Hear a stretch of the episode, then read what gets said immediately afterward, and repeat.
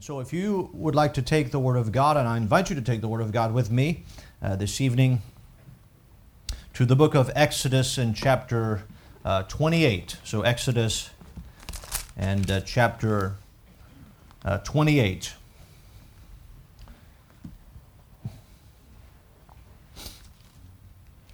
As you turn there, I'd like to remind you when we uh, we're introduced to the garment of the priest. We know that uh, it's going to be uh, those from the tribe of Levi, uh, Aaron and his sons, Nadab, Abihu, Eleazar, and Ithamar, Aaron's sons. And uh, the list of all the items are given to us in verse 4. Six of them are mentioned. Uh, a seventh is mentioned later in the chapter, and we mention all of those. And uh, interestingly, when the list is given to us in, cha- in verse 4 of chapter 28, the breastplate is mentioned first a breastplate and an ephod. So those are the first two items. When we began to study the list beginning in verse 6, he mentions first the ephod and the girdle. And now we get to the breastplate. So I, I want us to see here that the place of emphasis is the breastplate is the, the centerpiece on the priest. All right, it's, it's working on it. All right, it's the centerpiece on the on the um, on the priest. Uh, but uh, we're going to see here the connection uh, that the ephod has with the breastplate, and so we're going to look at some of those details again this evening uh, as we are looking at. Just like we looked at the tabernacle, same thing for the priestly garment. There he is. All right, that that was uh, there's a, there was a lot of different ones you could find online, and so uh, some of them uh, had uh, had copyrights could not be accessed. But okay, everybody see the dot, the red dot? Okay, so I might I might use it tonight if I'm pointing out something. So, all right. So we're going to be looking here at the priest, and last time we looked at the ephod, and the ephod would be this piece right here.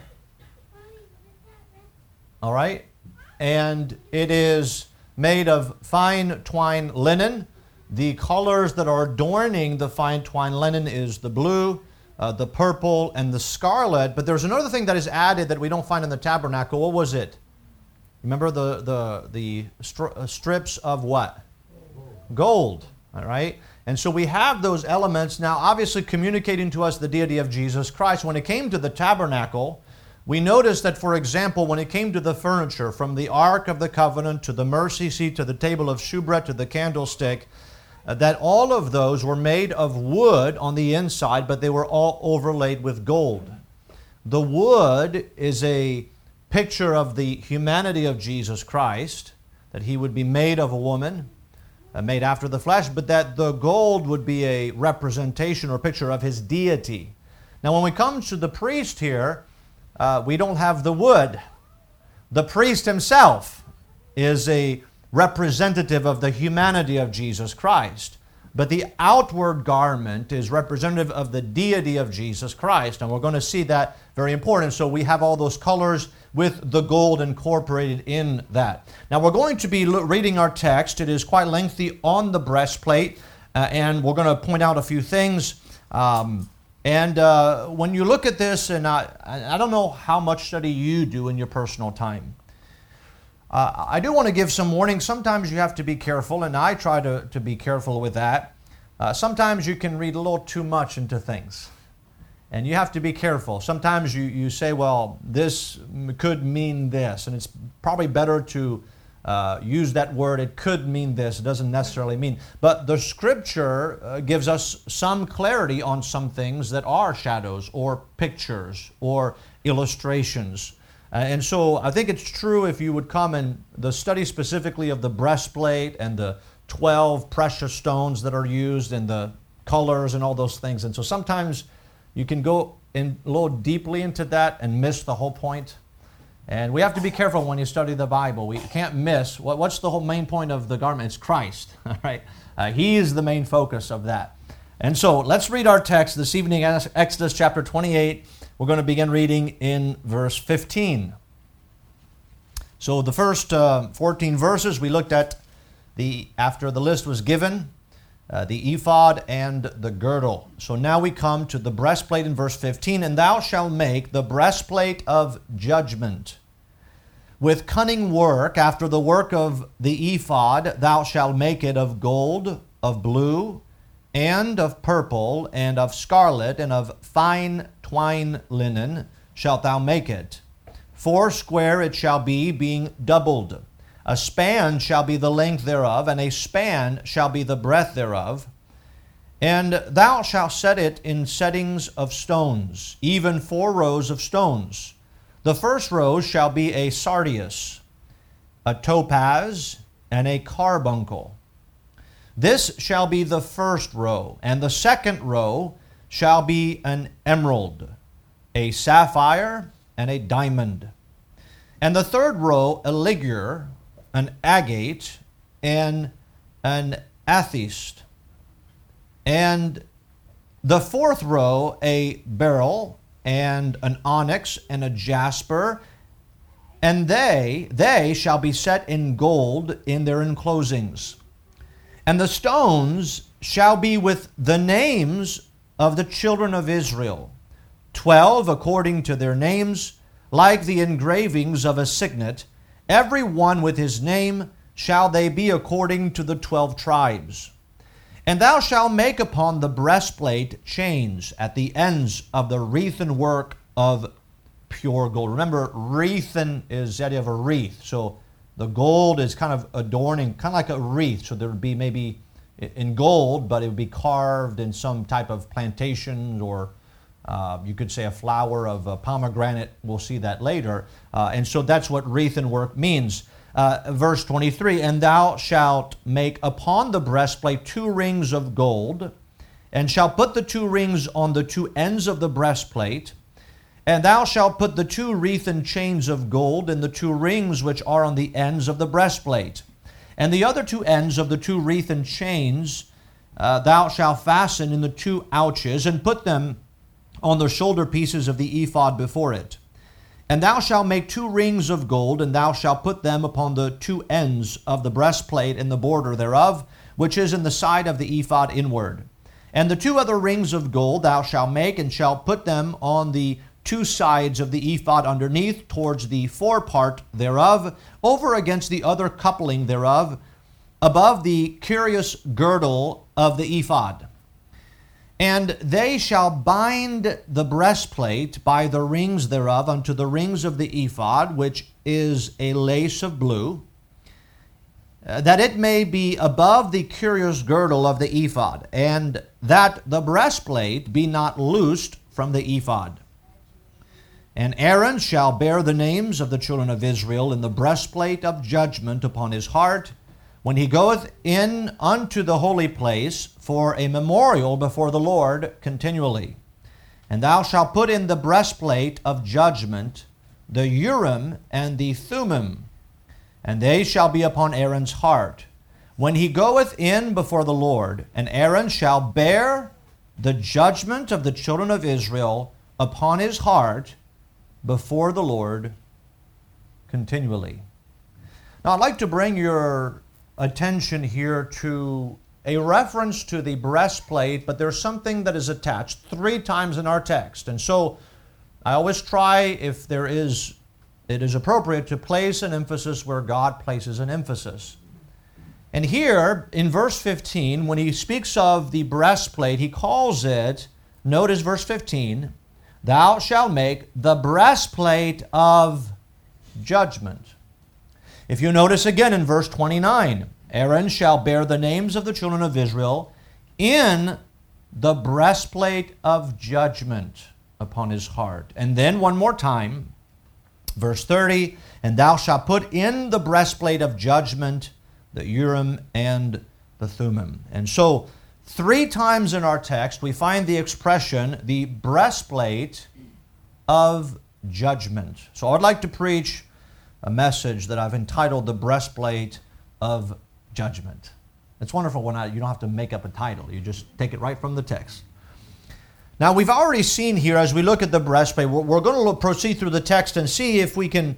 Uh, again, there's a lot of details here concerning the breastplate, but I want us to point out Uh, again, God is giving this instruction to Moses, and he's being very specific as to how this is to be attached, as to where it is to be located, as to the names that are to be engraven on the stones, as to what stones that are to be used, as to the exact proportion of this breastplate, as to how and what is to be used to attach the breastplate uh, to the ephod and to the, the shoulder mounts.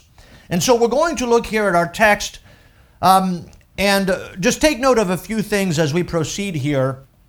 But one of the questions would be we've already seen that the names of the tribes have already been engraven, have they not, on the shoulder pieces? We already looked at that. Uh, you had the shoulder of gold with the gold settings and the uh, stones on each shoulder, and you have engraved on those shoulders uh, the names of the 12 tribes. Uh, and the shoulders are said, as we mentioned, to be the place of strength, to be the place where, as we read, the government shall be upon his shoulders, and he carries that. And we mentioned how uh, we are kept and we are brought into the presence of God and kept in the presence of God by the very power of our high priest, Jesus Christ. And because we are in, on his shoulders, uh, we, uh, will, we cannot lose our salvation. Now, the names are also engraven here, as we looked in our text, on the 12 stones that adorn the breastplates. Let me make some preliminary observations here. The first thing that we note as we look at this is that the names, same thing as the names engraven on the shoulder pieces, the names are not simply written on the stones. The Bible says they are to be engraved in the stones. And so this communicates to us the idea of permanence. That it is not something that you're going that that changes. The name will always be before the Lord. Uh, the names also rested upon the stones that were that are set each one in their own enclosing. So there's a difference here between there are only two stones. There will be six engraved on, on this shoulder, six tribes engraved on this shoulder. But when it comes to the breastplate, there's going to be 12 stones, and each tribe is going to have be engraven on its own stone. So that's a, a difference there, and we're going to talk about that in just a moment. But we also see here that the breastplate itself was chained with pure gold. And we're going to talk about how the breastplate and the ephod are never to be loosed. And we'll talk about the importance and the significance of that. So, as we look at our text here, let's go back to verse 15. And we're going to see here, the Bible says, first of all, uh, describes the breastplate as the breastplate of judgment. And I'm going to touch on this a little later in this message.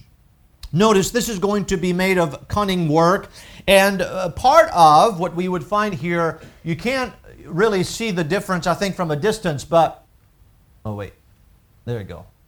So this is the ephod, and remember, the ephod will be there's a back part and a front part, and you'd have to kind of put it over your head, and it would come down and sit on your shoulders like an armor of a soldier. That would be the ephod, and there would be the, as we saw, the two shoulder pieces right here that would connect the front part of the ephod to the back part of the ephod. Now, you can't uh, see the distinction, but remember, the breastplate, according to verse 15, is made of the same material and the same colors. So it would be blended in with the ephod, and so the breastplate is right here. That's I don't know if you can see the edge. That's that's pretty good, right? Everybody can see that. So you can see here the edge. Uh, again, the same colors and the 12 stones 3, 3, 3, and 3, which makes the 12. Uh, again, the same colors. We already talked about the colors and the material, so I'm not going to touch on that again. Uh, by the way, it was the same that was used with the tabernacle, so there's a pattern that is repeated all throughout. But notice the dimensions in verse 16. Four square it shall be, being doubled. A span shall be the length thereof, and a span shall be the breadth thereof. A span will probably be about this right here. Okay? The tip of your finger or the tip of your thumb. This would be a span. Now, is there anything else in the tabernacle that is square? Anything else that is perfectly square? Anybody remember? I'll let you know. It was the brazen altar. The other things have different dimensions, and we talked about those dimensions there. But this is the the the uh, the breastplate and the brazen altar are the two things that are square. Uh, he goes on to mention here um, in verse 17, and thou shalt set it in settings of stones, even four rows of stones. The first row shall be a sardius, a topaz, and a carbuncle. And so he speaks here of the four rows. So you have row one, two, three, and four. One, two, three, and it goes through all 12. Now, when you look at those stones, I think they say, well, Pastor, I want to know what is the significance of the sardius, and I want to know what the topaz means, and I want to know what the carbuncle. And so here's my answer I have no idea. Uh, I, I, try to look at scripture to think about, well, why is this particular stone used for this specific tribe? There's really not an answer. Uh, if I read from people who've tried to take a guess, that's all that is. It's a guess. The point, I think, is not to talk about the different stones. And actually, when you read, for example, the onyx stone, if you would Google today onyx stone, it's actually a quite ugly stone. It doesn't match what the onyx stone was then. It's different. So the names, you can't really put your uh, finger on the name, but the point here is all of those, all of those, without a exception, were precious stones. I think that's the emphasis. And they're all different. And so I think that's another point of emphasis. Not necessarily the meaning behind each stone, but the fact that they're all different and the fact that they are all precious. And each tribe would have its own stones. Uh, we notice here, now I'll touch on this in, in just a little bit again, but he mentions in verse 21 And the stones shall be with the names of the children of Israel Twelve according to their names, like the engraving of a signet, every one with his name shall they be according to the twelve tribes. So the stones here, uh, let me make some observation about that. And here again, let's not try to think about, well, what's the significance of this specific stone and what did it look like? And the truth is, nobody really can know what exactly those stones look like. Um, the stones, uh, first of all, here's what we know they were all precious in worth. That's what we do know. Uh, these were all considered precious stones. Uh, the Lord selected precious stones. It was on these precious stones that the names of the 12 tribes were written, showing us the preciousness of each individual name, each individual tribe. You see, whatever beauty each stone has, the truth is, it is only brought out in the light. You could think about if you're down in a, in a cave and you discover a precious stone and it's dark, you can't really see the beauty of that stone. But if you put it in the light, then you see the colors then you see the beauty come out.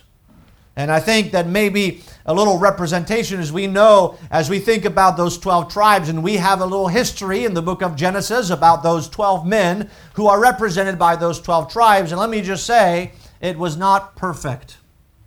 As a matter of fact, for many of them, it was quite wicked. But yet, here, their name is associated with preciousness with that which is costly, with that which has a sense of beauty. The stones were all precious in their worth. The stones were also permanent in their placement. Uh, if you notice here, and by the way, the uh, as I mentioned here, that this uh, attire for the high priest is going to be only worn once a year. The only time he would wear this, when it talks about wearing this breastplate as a memorial before the Lord, before the Lord meant that that would be when he would go into the Holy of Holies once a year on the Day of Atonement. And uh, the priest would come with the names of the 12 tribes engraven on the breastplate and also on the shoulder pieces. And so he would just there, wear this once a year. But notice the placements of those stones w- w- would never change, they were permanent. and I think it's interesting for us to note that as the high priest would bring in the breastplate into the Holy of Holies once a year, it did, he would do so, and it did not matter. There's not one set of instruction where God says to Moses, Now listen, if the tribe of Judah messes up, you take their stone out. That's not what he did. Uh, you see, the placement, as we see, uh, they are referred to not only as their placement, but also their enclosings. They would be secure. Every stone in its place, never to be removed. And so, once a year on the Day of Atonement, every year, all 12 stones would appear before the presence of God as a memorial. And so, the stones were all permanent in their placement. I think uh, that we can uh, liken that as we think about how that pictures Jesus Christ. Jesus is our high priest. He is the one that brings us into the presence of God to have communion and fellowship with our Father. He is the one that does that, and our placement in Christ is a permanent placement. It never changes. 2 Timothy chapter 2 verse 19 says nevertheless the foundation of God standeth sure having this seal the Lord knoweth them that are his. 1 John chapter 5 verse 11 says and this is the record that God hath given to us eternal life and this life eternal life is in his son. He that hath the son hath life eternal life and he that hath not the Son of God hath not life. You see, understand that the, the, the, uh, the, the, the, um, the breastplate does not walk into the Holy of Holies on its own, it doesn't have legs. The breastplate does not sit in the Holy of Holies. The breastplate only comes into the Holy of Holies because the high priest brings in the breastplate. And so it is with us in the Lord. We do not come into the presence of God because there is any merit or any worth in us. We come into the presence of God because that is where Jesus brings us. And so the stones are all permanent in their placement. We also note something, and that is the stones were all distinct in color and feature. Now, if you would, and I, look, I'm not a, and I don't know, uh, what is someone who uh, studies uh, a jeweler? Uh, I was going to say diamondologist, but I, am not, I'm sure that's not. Gemologist. Gemologist. Are you a gemologist? Okay. is there a gemologist here? Uh, I you know when I, I, just had a little bit of experience when I was uh, shopping for a ring for my wife. You know, you start to learn about well, there's different diamonds and different colors, and obviously for typical the typical uh, ring, it's a white. And but uh, the jewelers, different jewelers talk about there's different types of cuts, and then there's different types of densities inside, and then you know they have their mic their their their uh, magnifying glasses where they kind of look into diamond. They can tell the the type of diamond it is and uh, where it came from and all those things. I mean, it's quite remarkable uh, to, to think about that. And when we look at all those stones, by the way, and there's different types of diamonds all around the world, and uh, people, jewelers, often diamondologists can, can tell them apart. They, they can see, well, that's this type of stone and it has this type of worth and so on. And so what we learn here is that all of those stones, they're not repeated, they're all distinct in color and feature. And I was thinking about that for just a moment. Obviously, the 12 tribes, their names are engraven and they're, they're each different. And, and I was thinking about us as we ourselves are brought into the presence of God in Christ because we are, not because we have worth, but because we are in Christ, we are all different. We all look different. Uh, there's different features about us. But the interesting pl- thing is that they all have the same standing on the breastplate. Right? they're all there. Uh, they're all there at the center. They all have an equal place. And we know that they're uh, given, as we uh, saw in the order of their birth earlier, but, but here uh, they all are of uh, very various colors and various features, but the stones were all equal in standing. They all rested in a gold setting. they all rested equally on the heart of the priest. By the way, he repeats that. If you notice uh, the placement in verse 29, and Aaron shall bear the names of the children of Israel in the breastplate of judgment upon his what? His heart. The names were engraven on the shoulders, but now the names are engraven on the heart. He repeats that again at the end of verse 30. And Aaron shall bear the judgment of the children of Israel upon his heart before the Lord continually. So uh, we might think of this as Christ, who is our high priest, that he bears us upon his shoulders. That's the place of power, the place of strength. But he also bears us on his heart. That is the place of affection. For God so loved the world that he gave his only begotten Son, that whosoever believeth in him should not perish, but have everlasting life. If you remember when we spoke of the brazen altar, the other square piece in the tabernacle, uh, we mentioned the message I preached was the brazen altar with its horns. And I don't know if you missed it, so let me repeat that. But the horns, there is one passage in the Psalms where it talks about how the sacrifice that was offered on the brazen altar was bound by cords. So, why bind the sacrifice by cords? So that it doesn't escape. That's why.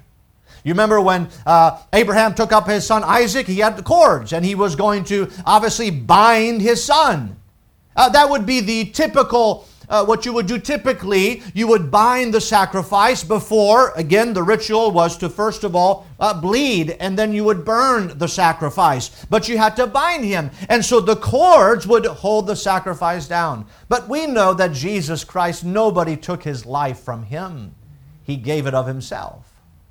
And so the point of the horns is well, there is something that held Jesus Christ down to be our sacrifice and he was held down by the cords of love. Not by the cords of another man who made him die. Uh, no man took his life from him. He laid it down of his own. And so it was the cords of love that held him down. So the stones are all here, we might think equal in color, or distinct in color and features, but equal in standing. And uh, I really uh, love that when we think about the 12 tribes, we think about all of those, uh, go back to Jacob when he gives, a, gives the blessing to his 12 sons. He goes kind of through a history of what they did in the past. Uh, Joseph, we might say, mm, yeah, that's good. Levi, not good. There was a curse on him. But yet, there they are, all of equal standing before the Lord. Uh, and uh, here, here's the wonderful thing about our Lord uh, we don't have to worry about our worth in the presence of the Lord. You say, Well, I know this Christian over here. They've been saved since they were five years old. You know, I, I lived my life and I got saved in my 40s and I lived a life of sin and, I, I and uh, all of the things I've done, and, and they're, they're probably have a better standing before God than me. No, they don't. Every believer has the same standing because our standing is not based upon uh, what we have done. Our standing is based only, solely upon Jesus Christ and what He's done for us. That's all that matters. Jesus is all that matters. So when you th- start thinking about your past, stop thinking about your past, think about Christ. And think about how your standing is not in your worth. If it was in your worth, you couldn't go come into the presence of God but it is based upon the Lord Jesus Christ. So we look at those stones, but then we notice, and we continue in verse 22, uh, and thou shalt make up the breastplate chains at the ends of the wreathen work of pure gold. And thou shalt make upon the breastplate two rings of gold, and shalt put two rings of the two uh, uh, on the two ends of the breastplate. Let's uh, zoom out here a little bit. So we're going to find here that the breastplate right here is going to be attached right here there's going to be a gold loop and then a gold chain of wreathen work going up to the shoulder. All right? Same thing on the other side. And so, again, the wreathen work would be the adorning, right, of gold, and it would be uh, just like if you have a wreath, there's different types of wreath. How many of you put a wreath for different seasons? You have fall and winter, right, on, the, on your home? No, just a few of you? Okay, okay, you, you know what a wreath is, right? And so, but it, it's a, it's an ornamentation, and so uh, that gold, obviously, you don't see it here. They just have a straight black strap, but it was looked better than that. Okay, uh, it was gold and it was wreathen work, and so that would connect. Notice the the top of the breastplate to the shoulder. But then, if we notice a little later, uh, what about uh, the, the the bottom part? Well, notice what we read, and you can barely see it here, and I'll, I'll point it out in just a moment. Notice verse 26. And thou shalt make two rings of gold, and thou shalt put them upon the two ends of the breastplate in the border thereof, which is in the side of the ephod inward. Uh, uh, and the two other rings of gold thou shalt make, and shalt put them on the two sides of the ephod underneath, towards the forepart thereof, over against the other coupling thereof, above the curious girdle of the ephod. So remember, the girdle is called the curious girdle that's this right here, right? And so you see kind of the girdle tightened together. So there's the girdle. The girdle keeps everything together. It keeps the ephod. Also, it's going to keep the breastplate in place. Notice if we keep reading. Uh, he says in verse 28 And they shall bind the breastplate with the rings thereof unto the rings of the ephod with a lace of blue, that it may be above the curious girdle of the ephod and that the breastplate be not loosed from the ephod. Now, that's an important detail there. In other words, when you put the breastplate so it is attached on this corner to the shoulder pieces with golden wreathen work, but the bottom part is attached with a blue lace to the girdle. And so it, uh, so you see it right here, coming down, and then right here. And so it keeps the breastplate in place. And notice God gives a detail to Moses says, You should not loose the breastplate from the ephod. Now, including with the ephod, obviously, is the shoulder pieces, but also the girdle. That's part of the ephod. So, okay, so uh, what exactly uh, does that mean? Well, there's the connection. Remember that the ephod with its girdle points us to Jesus Christ, does it not? I mean, the material, the colors, we already saw that in the tabernacle. So here there's a wonderful picture in that the breastplate is not to be loosed from the ephod. You can't separate the two. You can make a distinction between the two. Now they're different pieces, but they go together. Don't separate them. God says that. Now, I think to me here the picture is quite clear and obvious, and that is those names that are written here on the breastplate, which represent the 12 tribes of Israel. They're there, and God says, don't separate them from the ephod. Well, the ephod pictures Christ. So, therefore, our representation before God cannot be separated from Christ. The picture is clear that the only acceptance that we have before God is in Christ. Uh, the New Testament emphasizes this. Read the book of Ephesians.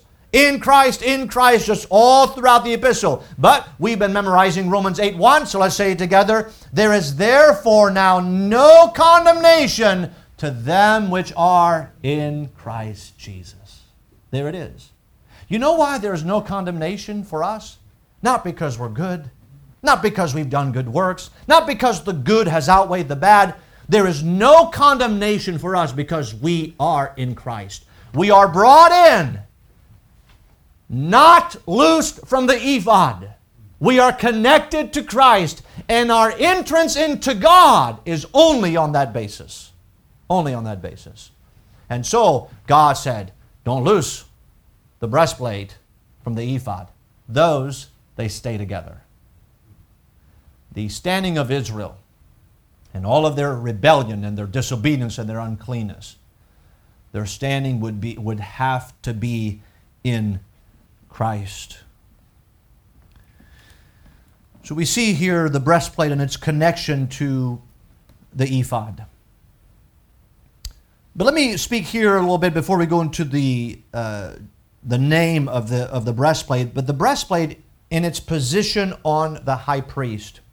Uh, from verse uh, 26 down to verse 29, including verse 30, you find, for example, in verse 29, that the breastplate of judgment is to be upon his heart. With reference to Aaron at that time, who was the high priest upon his heart. Again, he repeats in verse 30 Aaron shall bear the judgment of the children of Israel upon his heart before the Lord continually. And so the placement here is upon the heart. And I've already made an illusion, uh, uh, uh, um, I've already alluded to that, uh, that that is the place of affection. In other words, the names are already written on the shoulders. Why do you have to have the names written again? Well, this is the centerpiece. The centerpiece. If you notice here, he says at the end of verse 29, well, let's read all of verse 29. And Aaron shall bear the names of the children of Israel in the breastplate of judgment upon his heart when he goeth in unto the holy place for a memorial before the Lord continually. The word memorial here is a reminder, it is a call to remembrance.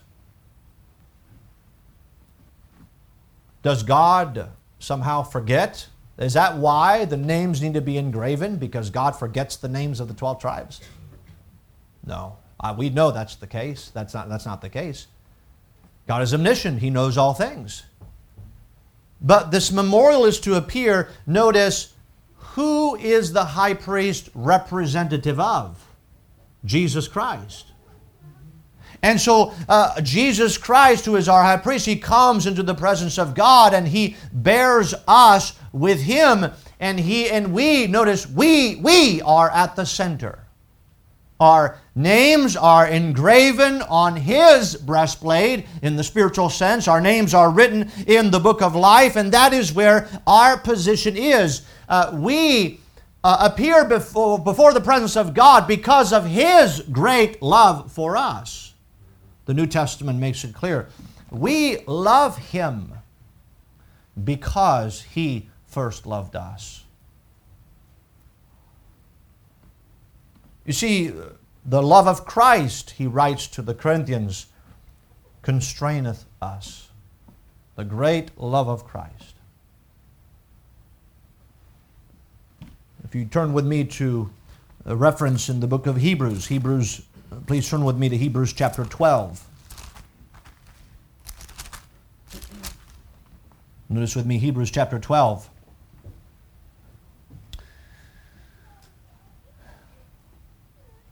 Hebrews 12, verse 1 Wherefore, seeing we also are compassed about with so great a cloud of witnesses, let us lay aside every weight and the sin which doth so easily beset us, and let us run with patience the race that is set before us, looking unto Jesus, notice, the author and finisher of our faith, who for the joy that was set before him endured the cross, despising the shame and is set down at the right hand of the throne of God.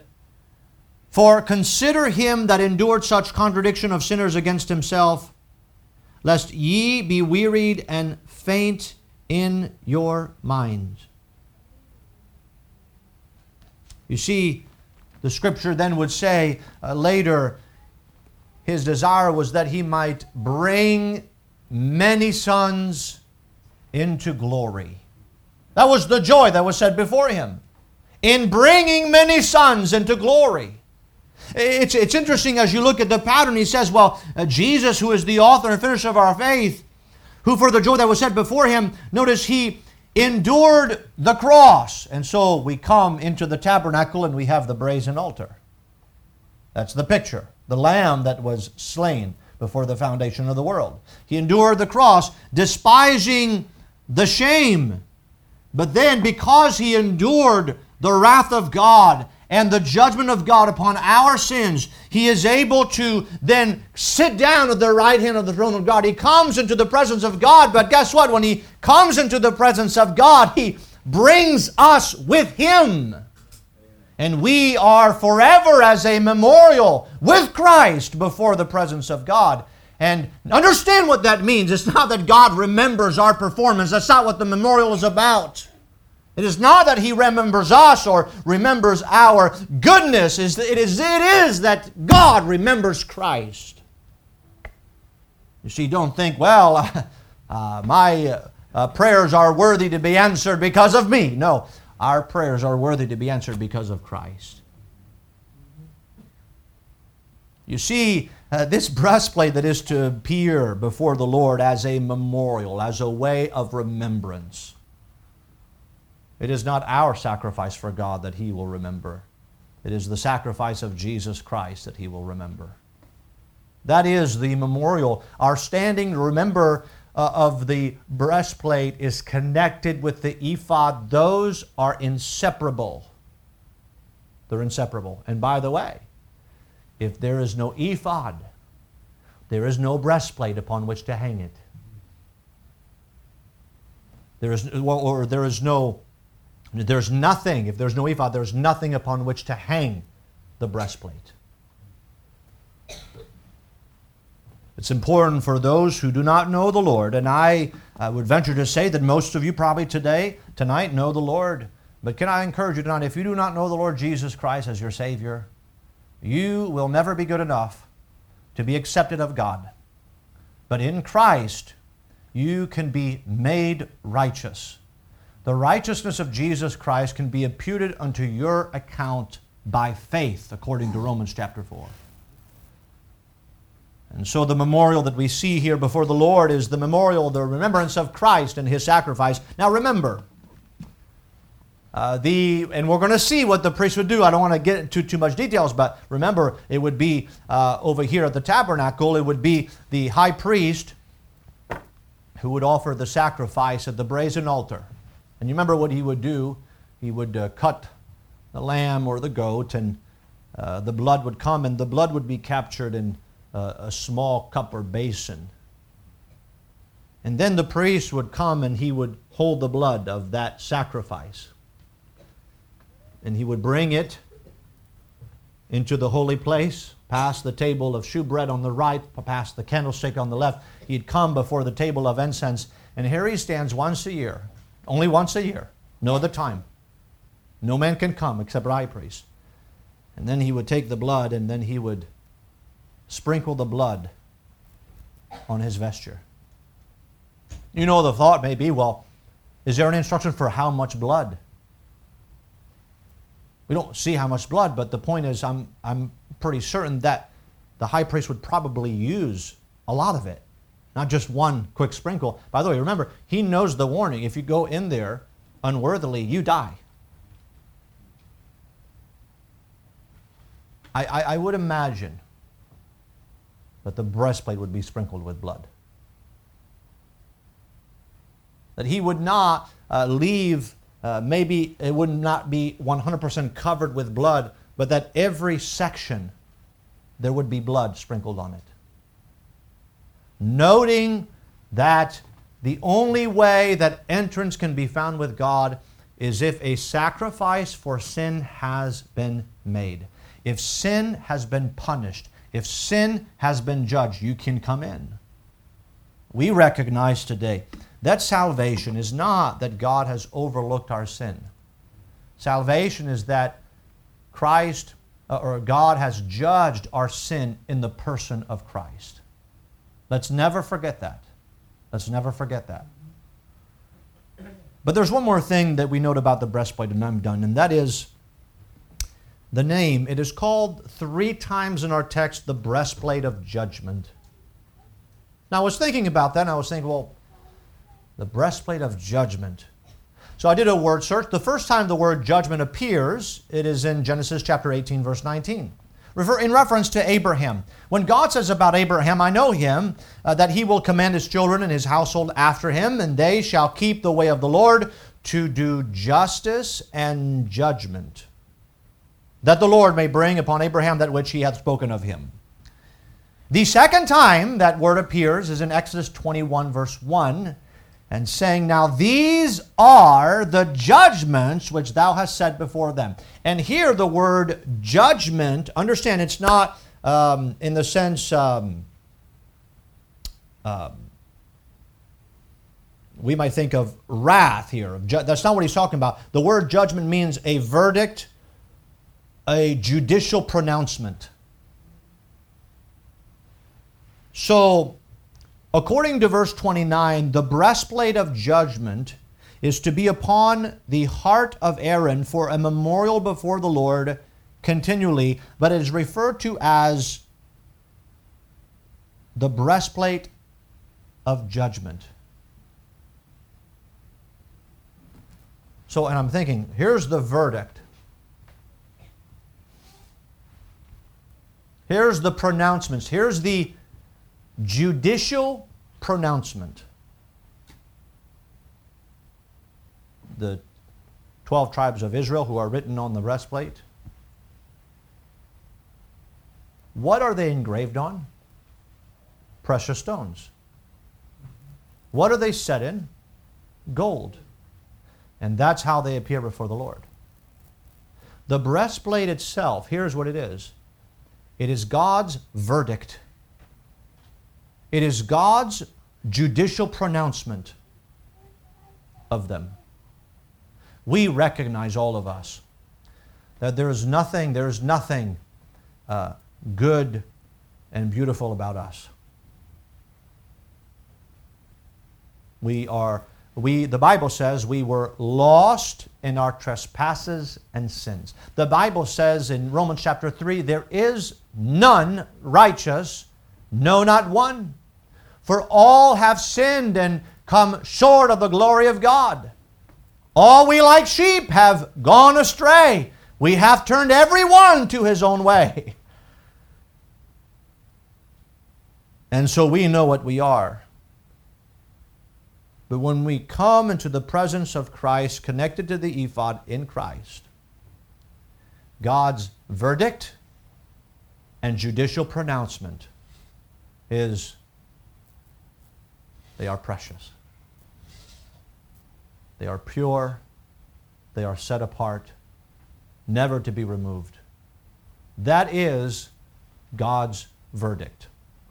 The word, the judicial pronouncement, the New Testament word for judicial pronouncement for us is justified. That's what that is. Uh, by faith, uh, we are justified by the Lord Jesus Christ.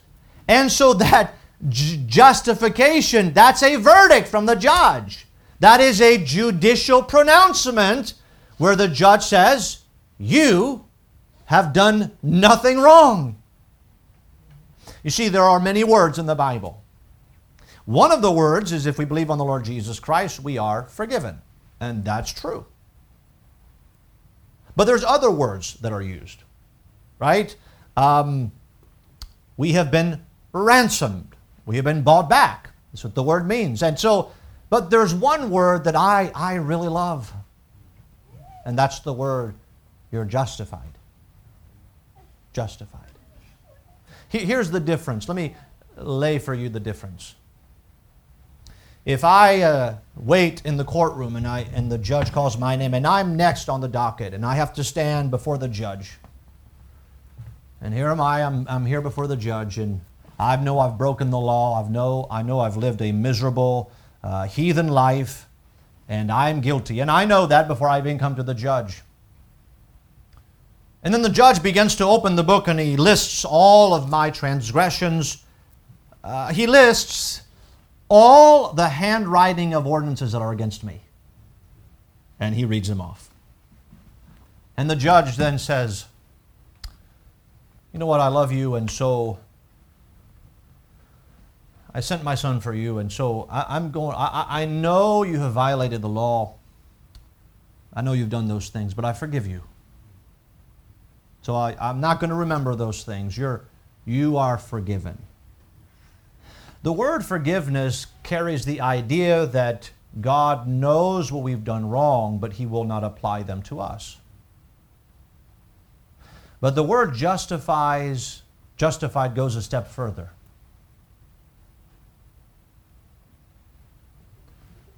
If I would stand in the courtroom ready to be next, the judge calls my name, and I stand before the judge this time, and the judge opens the book. And because I'm in Christ, he goes through the pages and he says, I find nothing